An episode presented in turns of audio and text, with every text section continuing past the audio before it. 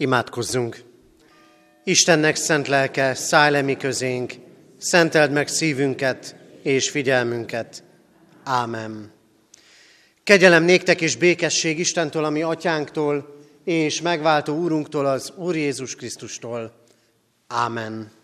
Kedves testvérek, Isten tiszteletünk kezdetén a 15. Zsoltár első versét énekeljük.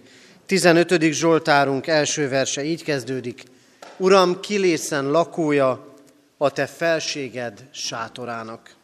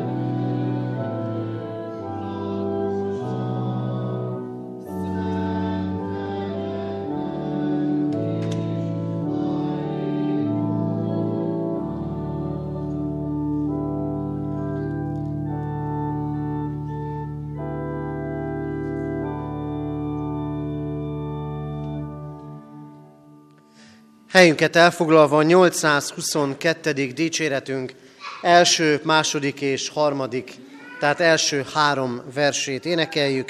822. dicséretünk így kezdődik. Testvérek, menjünk bátran, hamar leszáll az éj.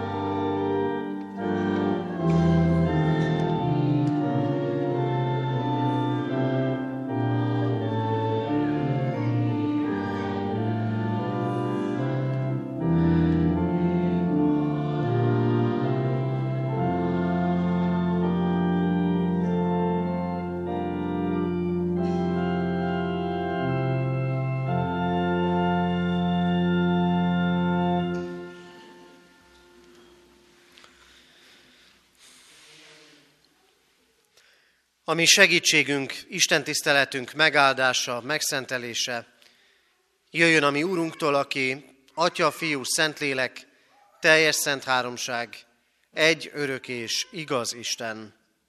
Ámen.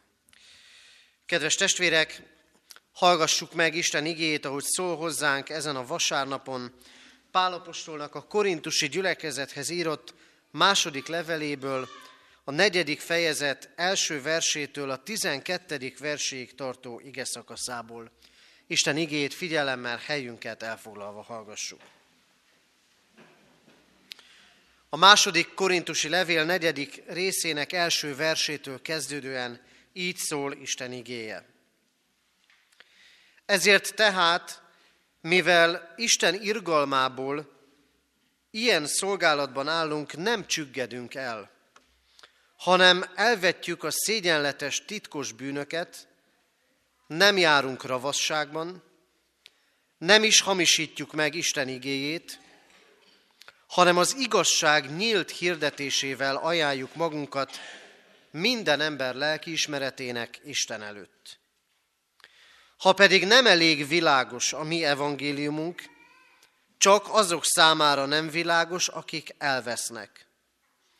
Ezeknek a gondolkozását e világistene megvakította, mert hitetlenek, és így nem látják meg az Isten képmásának, Krisztusnak dicsőségéről szóló evangélium világosságát. Mert nem önmagunkat hirdetjük, hanem Krisztus Jézust, az Urat. Önmagunkat pedig, mint szolgáitokat Jézusért. Isten ugyanis, aki ezt mondta, a sötétségből világosság ragyogjon fel, ő gyújtott világosságot szívünkben, hogy felragyogjon előttünk Isten dicsőségének ismerete Krisztus arcán. Ez a kincsünk pedig cserépedényekben van, hogy ezt a rendkívüli erőt Istennek tulajdonítsuk, és ne magunknak. Mindenütt szorongatnak minket, de nem szorítanak be. Kétségeskedünk, de nem esünk kétségbe. Üldözöttek vagyunk, de nem elhagyottak. Letipornak, de el nem veszünk. Jézus halálát mindenkor testünkben hordozzuk, hogy Jézus élete is láthatóvá legyen testünkben. Mert életünk folyamán szüntelen a halál révén állunk Jézusért, hogy Jézus élete is láthatóvá legyen halandó testünkben. Azért a halál bennünk végzi munkáját, az élet pedig bennetek. Ámen. Isten lelke tegye áldássá szívünkben az igét, és adja meg nekünk, hogy üzenetét megértsük és szívünkbe fogadhassuk. A Heidelbergi KT mai kérdés feleletei közül a kilencedik kérdést és feleletet olvasom. Nem jogtalanság-e az emberrel szemben, hogy Isten az ő törvényében teljesíthetetlent követel tőle. Nem, mert Isten úgy teremtette az embert, hogy teljesíthette volna azt. Az ember azonban az ördög felbújtására, vakmerő engedetlenséggel megfosztotta magát is, és utódait is az isteni adományoktól. Jöjjetek testvérek, fennállva imádkozzunk.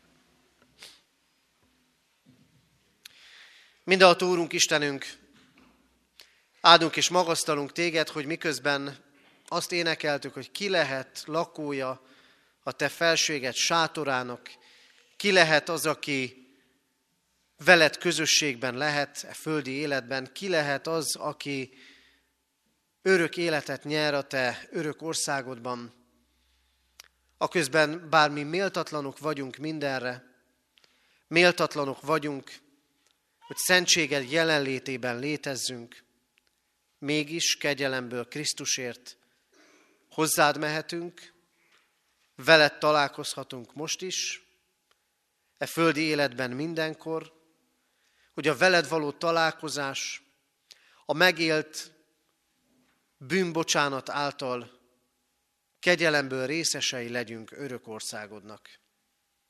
Urunk Istenünk, Áldunk téged evangéliumod üzenetéért, hogy kinyitott számunkra a te országodat. Áldunk téged azért, mert a Krisztusban való hitben való megerősödésre hívsz mindannyiunkat ma is. Köszönjük, Urunk, megtartott életünket. Köszönjük, hogy bár ránk is igaz, hogy vannak szorítások, szorongattatások, kétségeskedések az életünkben, mégis Te mindez ideig megtartottál bennünket. Így jövünk most is hozzád, Urunk, és várunk Téged, hogy megszólíts, hogy találkozzunk veled a hallott igében, majd az urvacsorai közösségben, hogy találkozzunk veled a gyermekisten tisztelet közösségében. Várunk, Urunk, és köszönjük, hogy bizonyos a Te eljöveteled. Kérünk, hallgass meg imánkat, és szólíts meg mindannyiunkat. Ámen. Isten igének hallgatására készülve énekeljük a 714. dicséretünket, 714. dicséretünknek első versét, Te hozzád jövünk már, Istenünk, ne szóljon igét hiába. Az ének alatt várjuk a gyermekeket a gyermekisten tiszteletem.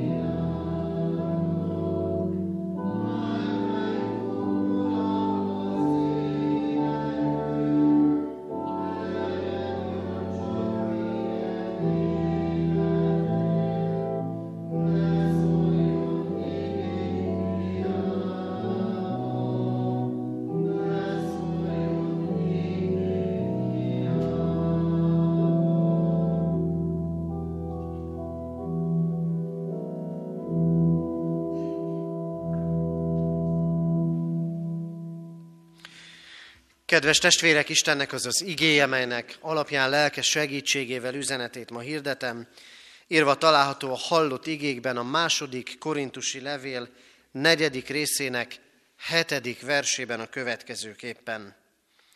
Ez a kincsünk pedig cserépedényekben van, hogy ezt a rendkívüli erőt Istennek tulajdonítsuk, és ne önmagunknak. Ámen. Eddig Isten írott igéje.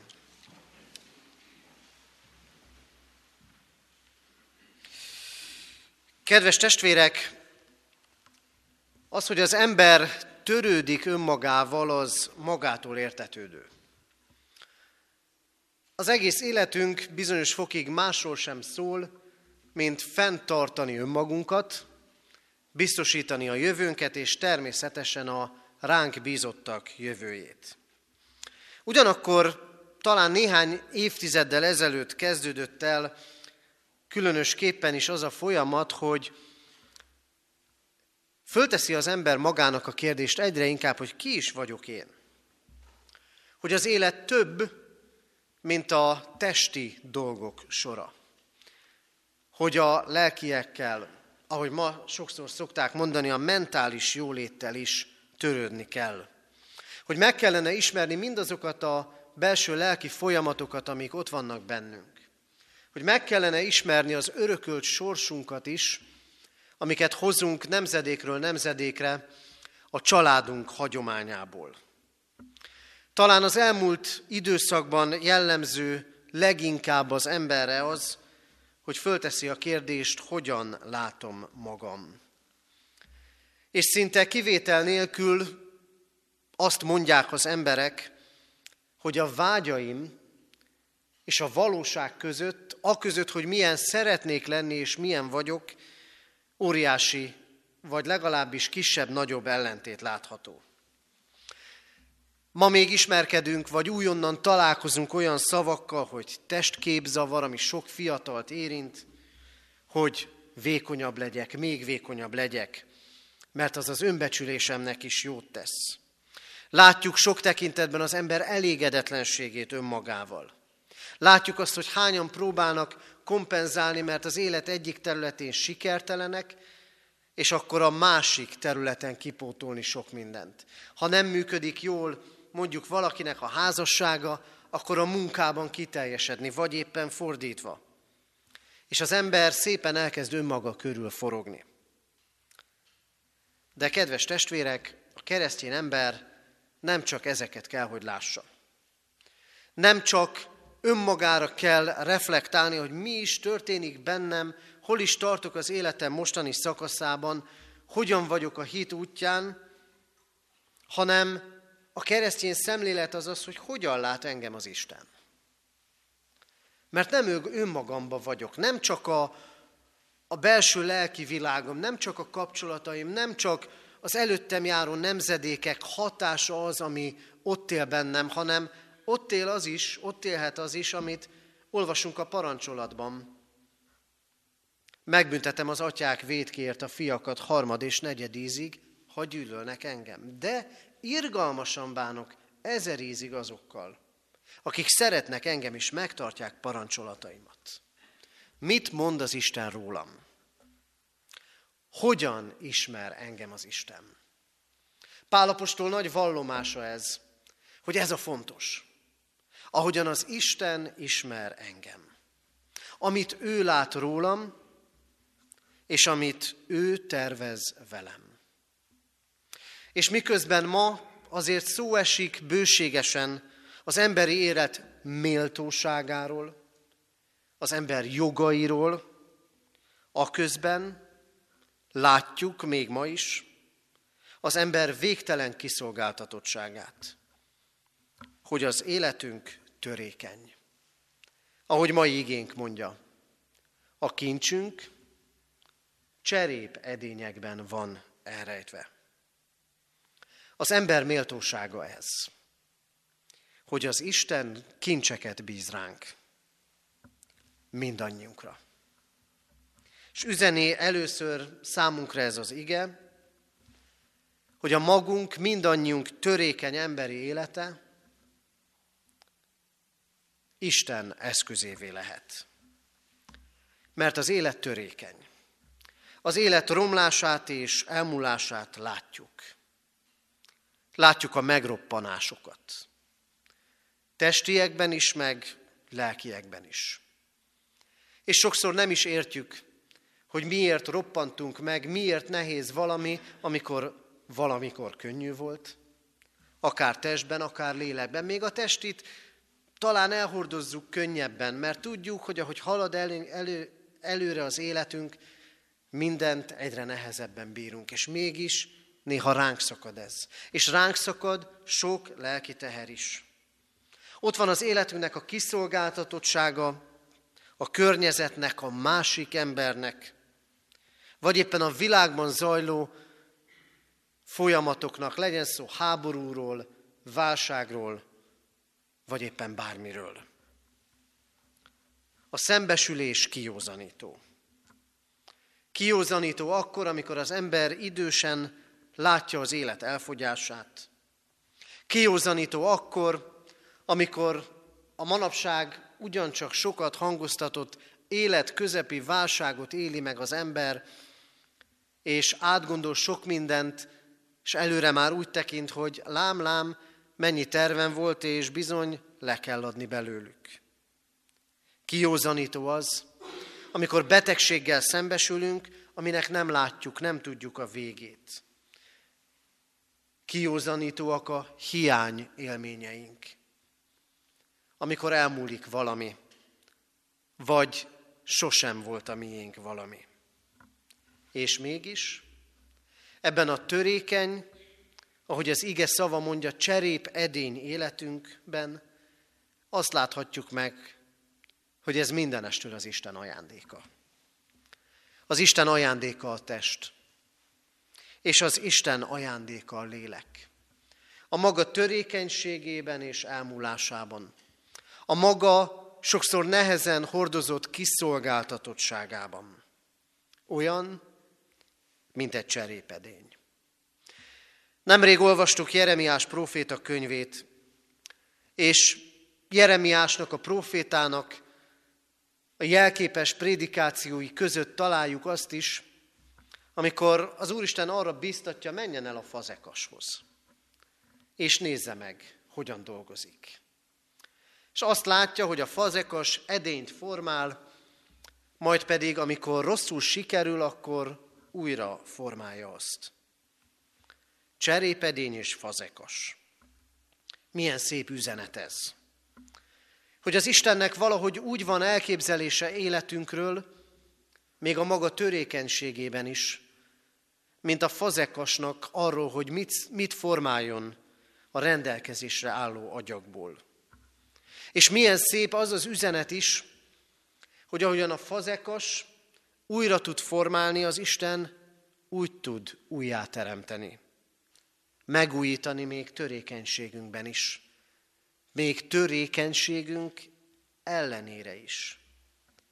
Mert a cserép edény életünk azt is hirdeti, van fazekas, aki alkotott. Van fazekas, aki kézbe vesz. Aki hordoz. Aki tartalommal tölt meg. Aki használni tud. Aki megbecsül.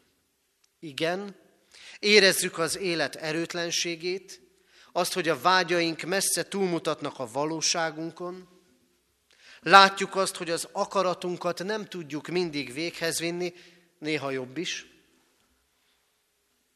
de ami jó lenne, azt sem tudjuk. Pál is ezt mondja egy helyen, azt teszem, amit nem akarok. Kiszabadít meg ebből a halára ítélt testből. Hál' Istennek a mi Úrunk Jézus Krisztus. És hordozzuk az erőtlenséget a bűnnel, a kísértéssel szemben is. Mégis az Isten kincseket bíz ránk. És ahogy abban az időben egy cserép edényben annyi mindent lehetett tárolni, mindegyikben mást és mást, ugyanúgy, akik itt vagyunk, és akik az Isten emberei, sőt minden emberre kincseket bíz az Isten, mindenkire mást és mást erőtlenségünkben is. És ezt jó tudni. Hogy lehet, hogy én azt mondom, már nem vagyok az, aki voltam. Vagy nem vagyok az, aki lehetnék és szerettem volna lenni. Vagy az életem egy olyan szakaszában élek, amikor éppen inkább a nehézségeket látom, akkor az Isten azt mondja, te az én alkotásom vagy. És én kincseket bízok rád. És ez elég.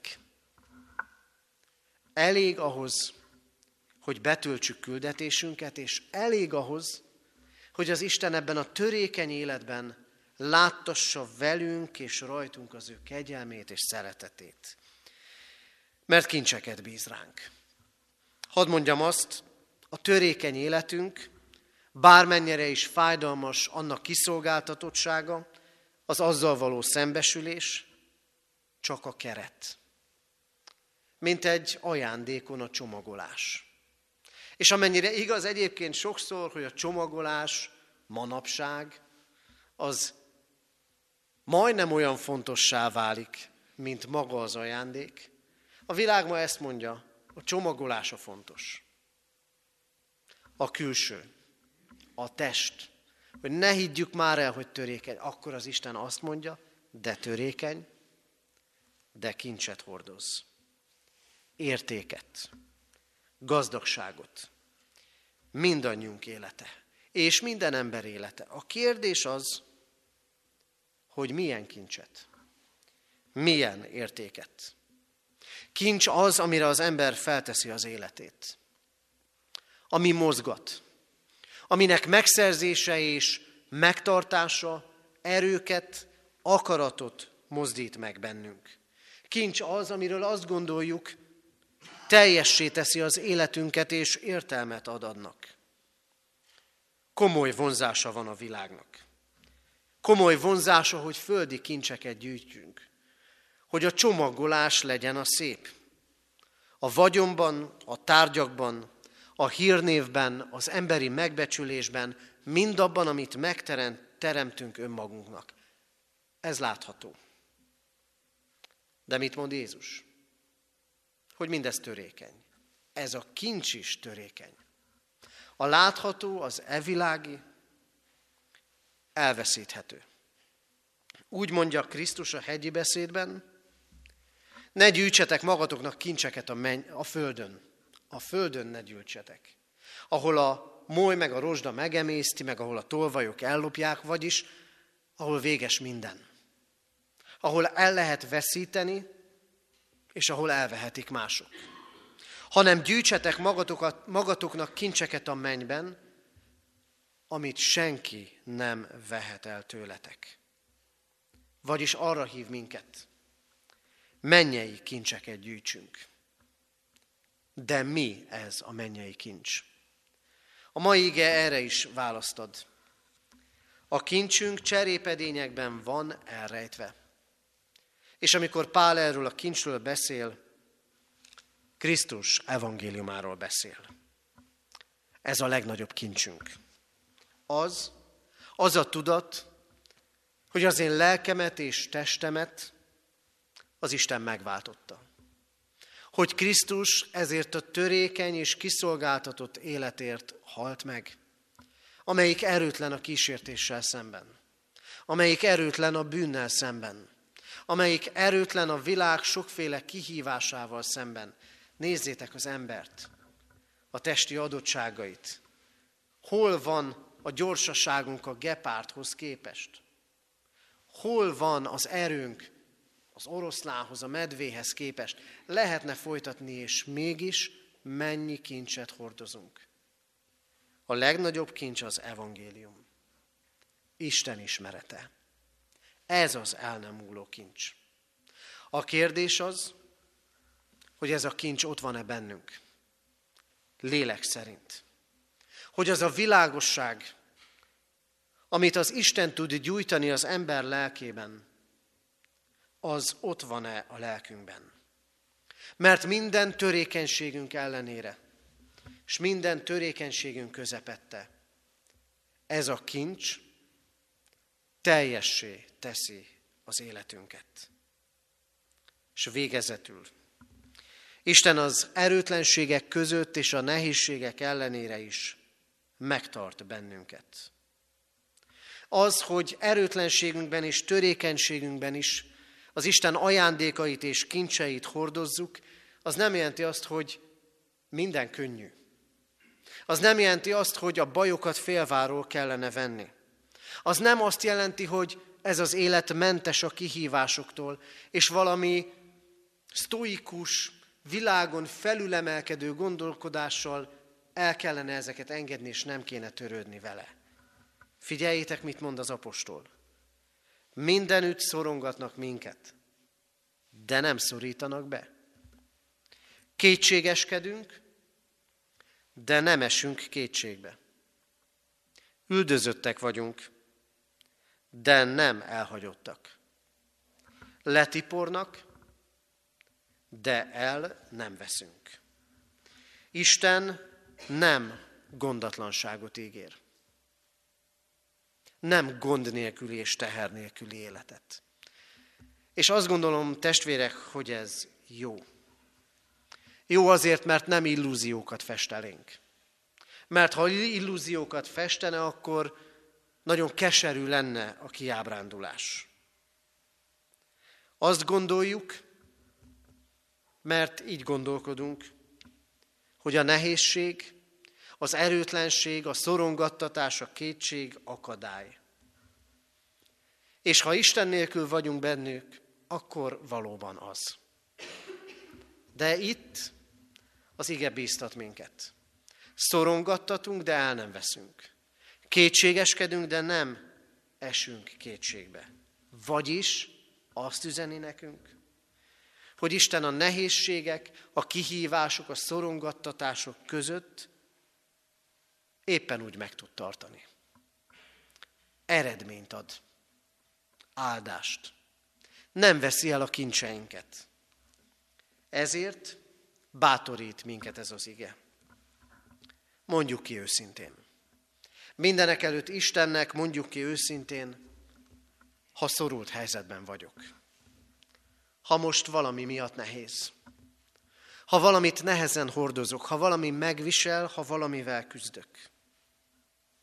Mondjuk ki azt is, ha nem csak bennünk van ez, hanem kívülről érkezünk bántást, indulatot.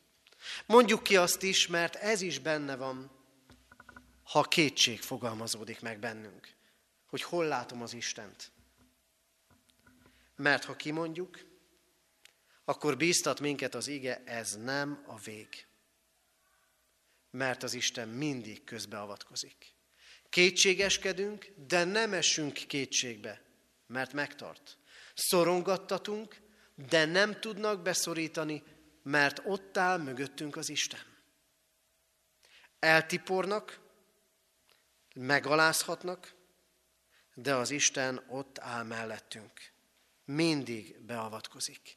És azt hirdeti, amikor ezeket az időket éljük, akkor jusson eszünkbe Krisztus, aki meghalt, aki szorongattatást élt át. De az Isten igazolta őt, mert az Atya feltámasztotta őt, és ezen az úton akar járatni és vezetni bennünket is. Kedves testvérek, az életünket sokféleképpen láthatjuk. De a legjobb az, ha önmagunkról való és az életünkről, meg a másik életéről való gondolkodásban oda tesszük azt is, amit az Isten mond. Emlékeztet minket törékenységünkre, hogy az életünk olyan, mint egy cserépedény. De azt mondja, ezt a cserépedény életet, ezt a törékeny és kiszolgáltatott életet ő vette kézbe, ő tudja használni, ő tudja megújítani, ő tölti meg mennyei örök kincsekkel, amiket itt a földi életben kereshetünk. És ő adja meg, hogy sok nehézség között is megtart bennünket a földi életben, és elvezet az örök üdvösségre. Ámen.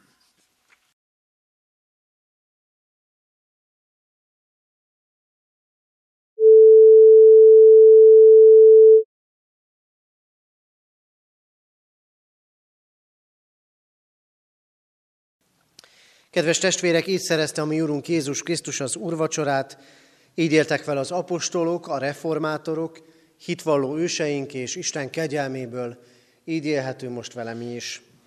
Mielőtt eltávoznánk otthonainkba, Isten igéje figyelmeztet minket, hogy az ő kegyelmét hiába valóvá ne tegyétek magatokban.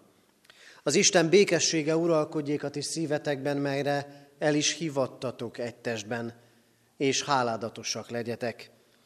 A Krisztus beszéde lakozzék bennetek gazdagon minden bölcsességben, tanítva és intvén egymást zsoltárokkal, dicséretekkel, lelki énekekkel, hálával zengedezve szívetekben az Úrnak. Jöjjetek, imádkozzunk!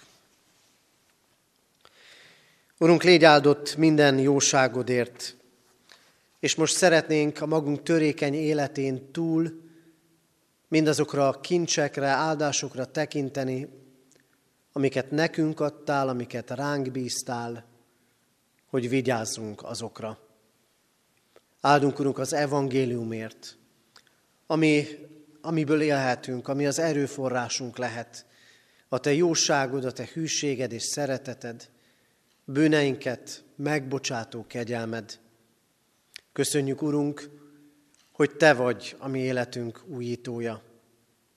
És aki benned vízik, ereje megújul, mint a sasé, és szányra kell, az élet útján haladva, az elkészített öröklét felé. Urunk, légy áldott az úrvacsorai közösségért, amiben vendégeid lehettünk. Addurunk, hogy a tőled kapott irgalmat, az emberek iránt tanúsított irgalomban, megbocsátásban és szeretetben adhassuk tovább. Kérünk téged, Urunk Istenünk, hogy hadd tudjunk odaállni a megtört életű emberek mellé, lelki, testi segítségnyújtással. Kérünk téged, Urunk Istenünk, hordozd gyülekezetünket, hordozd a kereszténység minden felekezetét, hozzád való hűségben, neked való engedelmességben. De imádkozunk, Urunk, a betegekért, a gyászolókért, a temetni készülőkért. Légy az ő vigasztalójuk és erősítőjük. Kérünk, Urunk, egész gyülekezetünkért, annak szolgálatáért, egyházunkért. Légy megújítunk, járj előttünk, hűséges pásztorunk. Kérünk, hallgass meg minket, Szent Háromság, egy örök Isten. Ámen. Ti azért így imádkozzatok, mi atyánk, aki a mennyekben vagy, szenteltessék meg a te neved, jöjjön el a te országod, legyen meg a te akaratod, amint a mennyben, úgy a földön is. Mindennapi kenyerünket add meg nékünk ma, és bocsásd meg védkeinket, miképpen mi is megbocsátunk az ellenünk védkezőknek.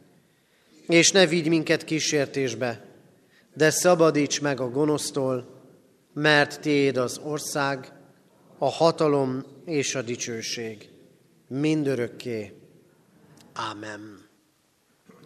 Hirdetem az adakozás lehetőségét, mint Isten tiszteletünk hálaadó részét. Fogadjuk a mi Úrunk áldását. Istennek népe, áldjon meg téged az Úr, és őrizzen meg téged. Világosítsa meg az Úr az ő arcát rajtad, és könyörüljön rajtad. Fordítsa az Úr az ő arcát reád, és adjon néked békességet. Ámen. Foglaljunk helyet, testvérek, és hallgassuk meg a hirdetéseket. Heti alkalmainkat hirdetem, holnap délután három órától itt katonatelepen a kézi munkakör összejövetelét tartjuk. Ugyancsak holnap délután 5 órától ima órára várjuk a testvéreket ide a gyülekezeti termünkbe. Ezeken az alkalmakon nagyjából háromnegyed órát szoktunk együtt lenni az imaórai közösségben, nincs ige magyarázat, egy-egy igét olvasunk fel, és egy-egy témához kapcsolódóan imádkozhatunk együtt, és hordozhatjuk a számunkra fontos ügyeket, embereket, gyülekezetünk szolgálatát. Kedden délután 5 órától bibliaórai közösségben lehetünk együtt, itt katonatelepen a gyülekezeti teremben. Szerdán este 6 órától presbiteri gyűlést tartunk az internátus dísztermében. Az új presbitériumnak ez lesz az első presbiteri gyűlése, hordozzuk imádságban ezt az alkalmat is. Jövő vasárnap pedig szokott rendünk szerint tartjuk Isten tiszteleteinket gyülekezetünkben, így itt katonatelepen is, háromnegyed tíztől. A jövő hétvégével kapcsolatban még majd fogok hirdetni későbbiekben. Imádkoztunk az elmúlt héten eltemetett Balanyi Mihályné Szilágyi Margit 92 éves, Somodi István János 75 éves, és Somodi István Jánosné Oskolás Éva 61 éves, dr. Botos Árpádné Milasin Katalin 96 éves, Keresztúri István Károly 67 éves, és Nagy Mihályné Ágoston Ilona 96 esztendős korában elhunyt testvéreink gyászoló hozzátartozóért. Halottaink vannak, Sárai Szabó Györgyné Gál Aranka Éva 80 esztendőt élt. Temetése hétfőn egy órakor a köztemetőben lesz. Ahogy hirdettük is már, elhunyt Pető Lajos egyházközségünk presbitere 86 esztendős korában. Temetése holnap, hétfőn délután három órától lesz a köztemetőben. Bíró Géza 72 évet élt, temetése február másodikán, pénteken 11 órakor a református temetőben lesz. Isten vigasztalását kérjük a gyászolók életére. Adományok érkeztek, az elmúlt héten egyházfenntartói járulékként 382.500 forint, Isten dicsőségére 29 ezer, gyülekezeti újságunkra 6190, Emmaus házjavára 60 ezer és a Széchenyi Városi Misszióra is 60 ezer forint adomány érkezett. Akkor a jövő heti hét végére vonatkozó hirdetés február első vasárnapja egyházunkban a diakóniai, a szeretet szolgálati vasárnap. Ez alkalomból február harmadikán szombaton délután három órától a Budai utcai Sion nyugdíjas házunkban szeretett vendégséggel egybekötött alkalmunkra várjuk a testvéreket, valamint másnap, február 4-én a 9 órai istentiszteletre, ahol ugyancsak a diakóniai vasárnapról, a szeretett szolgálatról emlékezzünk meg, de fontos, hogy ne csak megemlékezzünk róla, hanem tevőlegesen is eh, részt vegyünk a szeretett szolgálatban. Az Úristen ránk törékeny cserépedényekre bízott másokat is, akik talán még törékenyebbek, mint mi vagyunk. Itt köszönöm meg a testvéreknek a rendszeres szolgálatát a tartós élelmiszergyűjtésben, és mindig is várjuk ezeket az adományokat, a tartós élelmiszereket, amit a templom bejáratánál is elhelyezhetünk, innen juttatjuk be a diakóniai központunkba, és azon keresztül pedig a rászorulók javára. Fontos, hogy ilyenkor nem csak testi táplálékot adunk, hanem lelki, igei táplálékot és útravalót is kapnak. Így hordozzuk imádságban ezt a szolgálatot is. Múlt héttől hirdetjük, és így lesz ez még jó darabig, hogy nyáron július 21-től 26-áig tartjuk gyülekezeti többgenerációs táborunkat, ez alkalommal Bonyhádon. Fontos alkalma ez annak, hogy a gyülekezet egészéből testvéri közösségben legyünk, a legfiatalabbaktól a legidősebbekig. A legutóbbi ilyen nagy nyári táborunkat még 2022 nyarán tartottuk Balatonszárszón, ahol olyan 240 fővel voltunk jelen. Hirdetjük ezt a testvéreknek, írjuk be a naptárba július 21-től 26-áig több generációs tábor Bonyhádon. Hálásan köszönjük a testvéreknek, azoknak a testvéreknek, akik az adójuk kettőször egy százalékáról rendelkeztek, rendelkezni szoktak, és kérjük ezt a jövőben is, ugyanígy kérjük az adományokat, a persejpénzt is. Végezetül még két hirdetés. Múlt héten hirdettem, hogy szeretnénk rendelni Bibliát és énekeskönyvet a Calvin kiadótól. Kérem a testvéreket, hogy akinek Bibliára, énekeskönyvre van szüksége, jelezze nekem Isten tisztelet után. A héten szeretném leadni ennek a rendelését. Természetesen lesz erre lehetőség a későbbiekben is, de most a héten biztosan adok le erre nézve rendelést. És az utolsó hirdetés, áldott alkalom volt múlt vasárnap a szeretett vendégség, ahol jó sokáig együtt lehettünk, és gyarapodtak a gyülekezeti konyhában az idegen edények, mármint amik nem itt állomásoznak. Ezért arra kérem a testvéreket, hogy aki hagyott itt eh, műanyagedényt, vagy másmilyen edényt, amiben süteményt hozott, majd Isten tisztelet után keresse ezt meg a gyülekezeti terembe, a tábla elé készítettük ki. Az elmúlt évek alatt van jó néhány olyan edényünk, ami, ami itt maradt, itt felejtődött, nem szeretnénk, hogyha ezeknek a sora gyarapodna. Az Úr legyen a mi gyülekezetünk őriző pásztora. Így énekeljük záró énekünket, a már énekelt 822. dicséretünknek a hetedik és a nyolcadik verseit énekeljük. 822. dicséretünk hetedik és nyolcadik verseit énekeljük.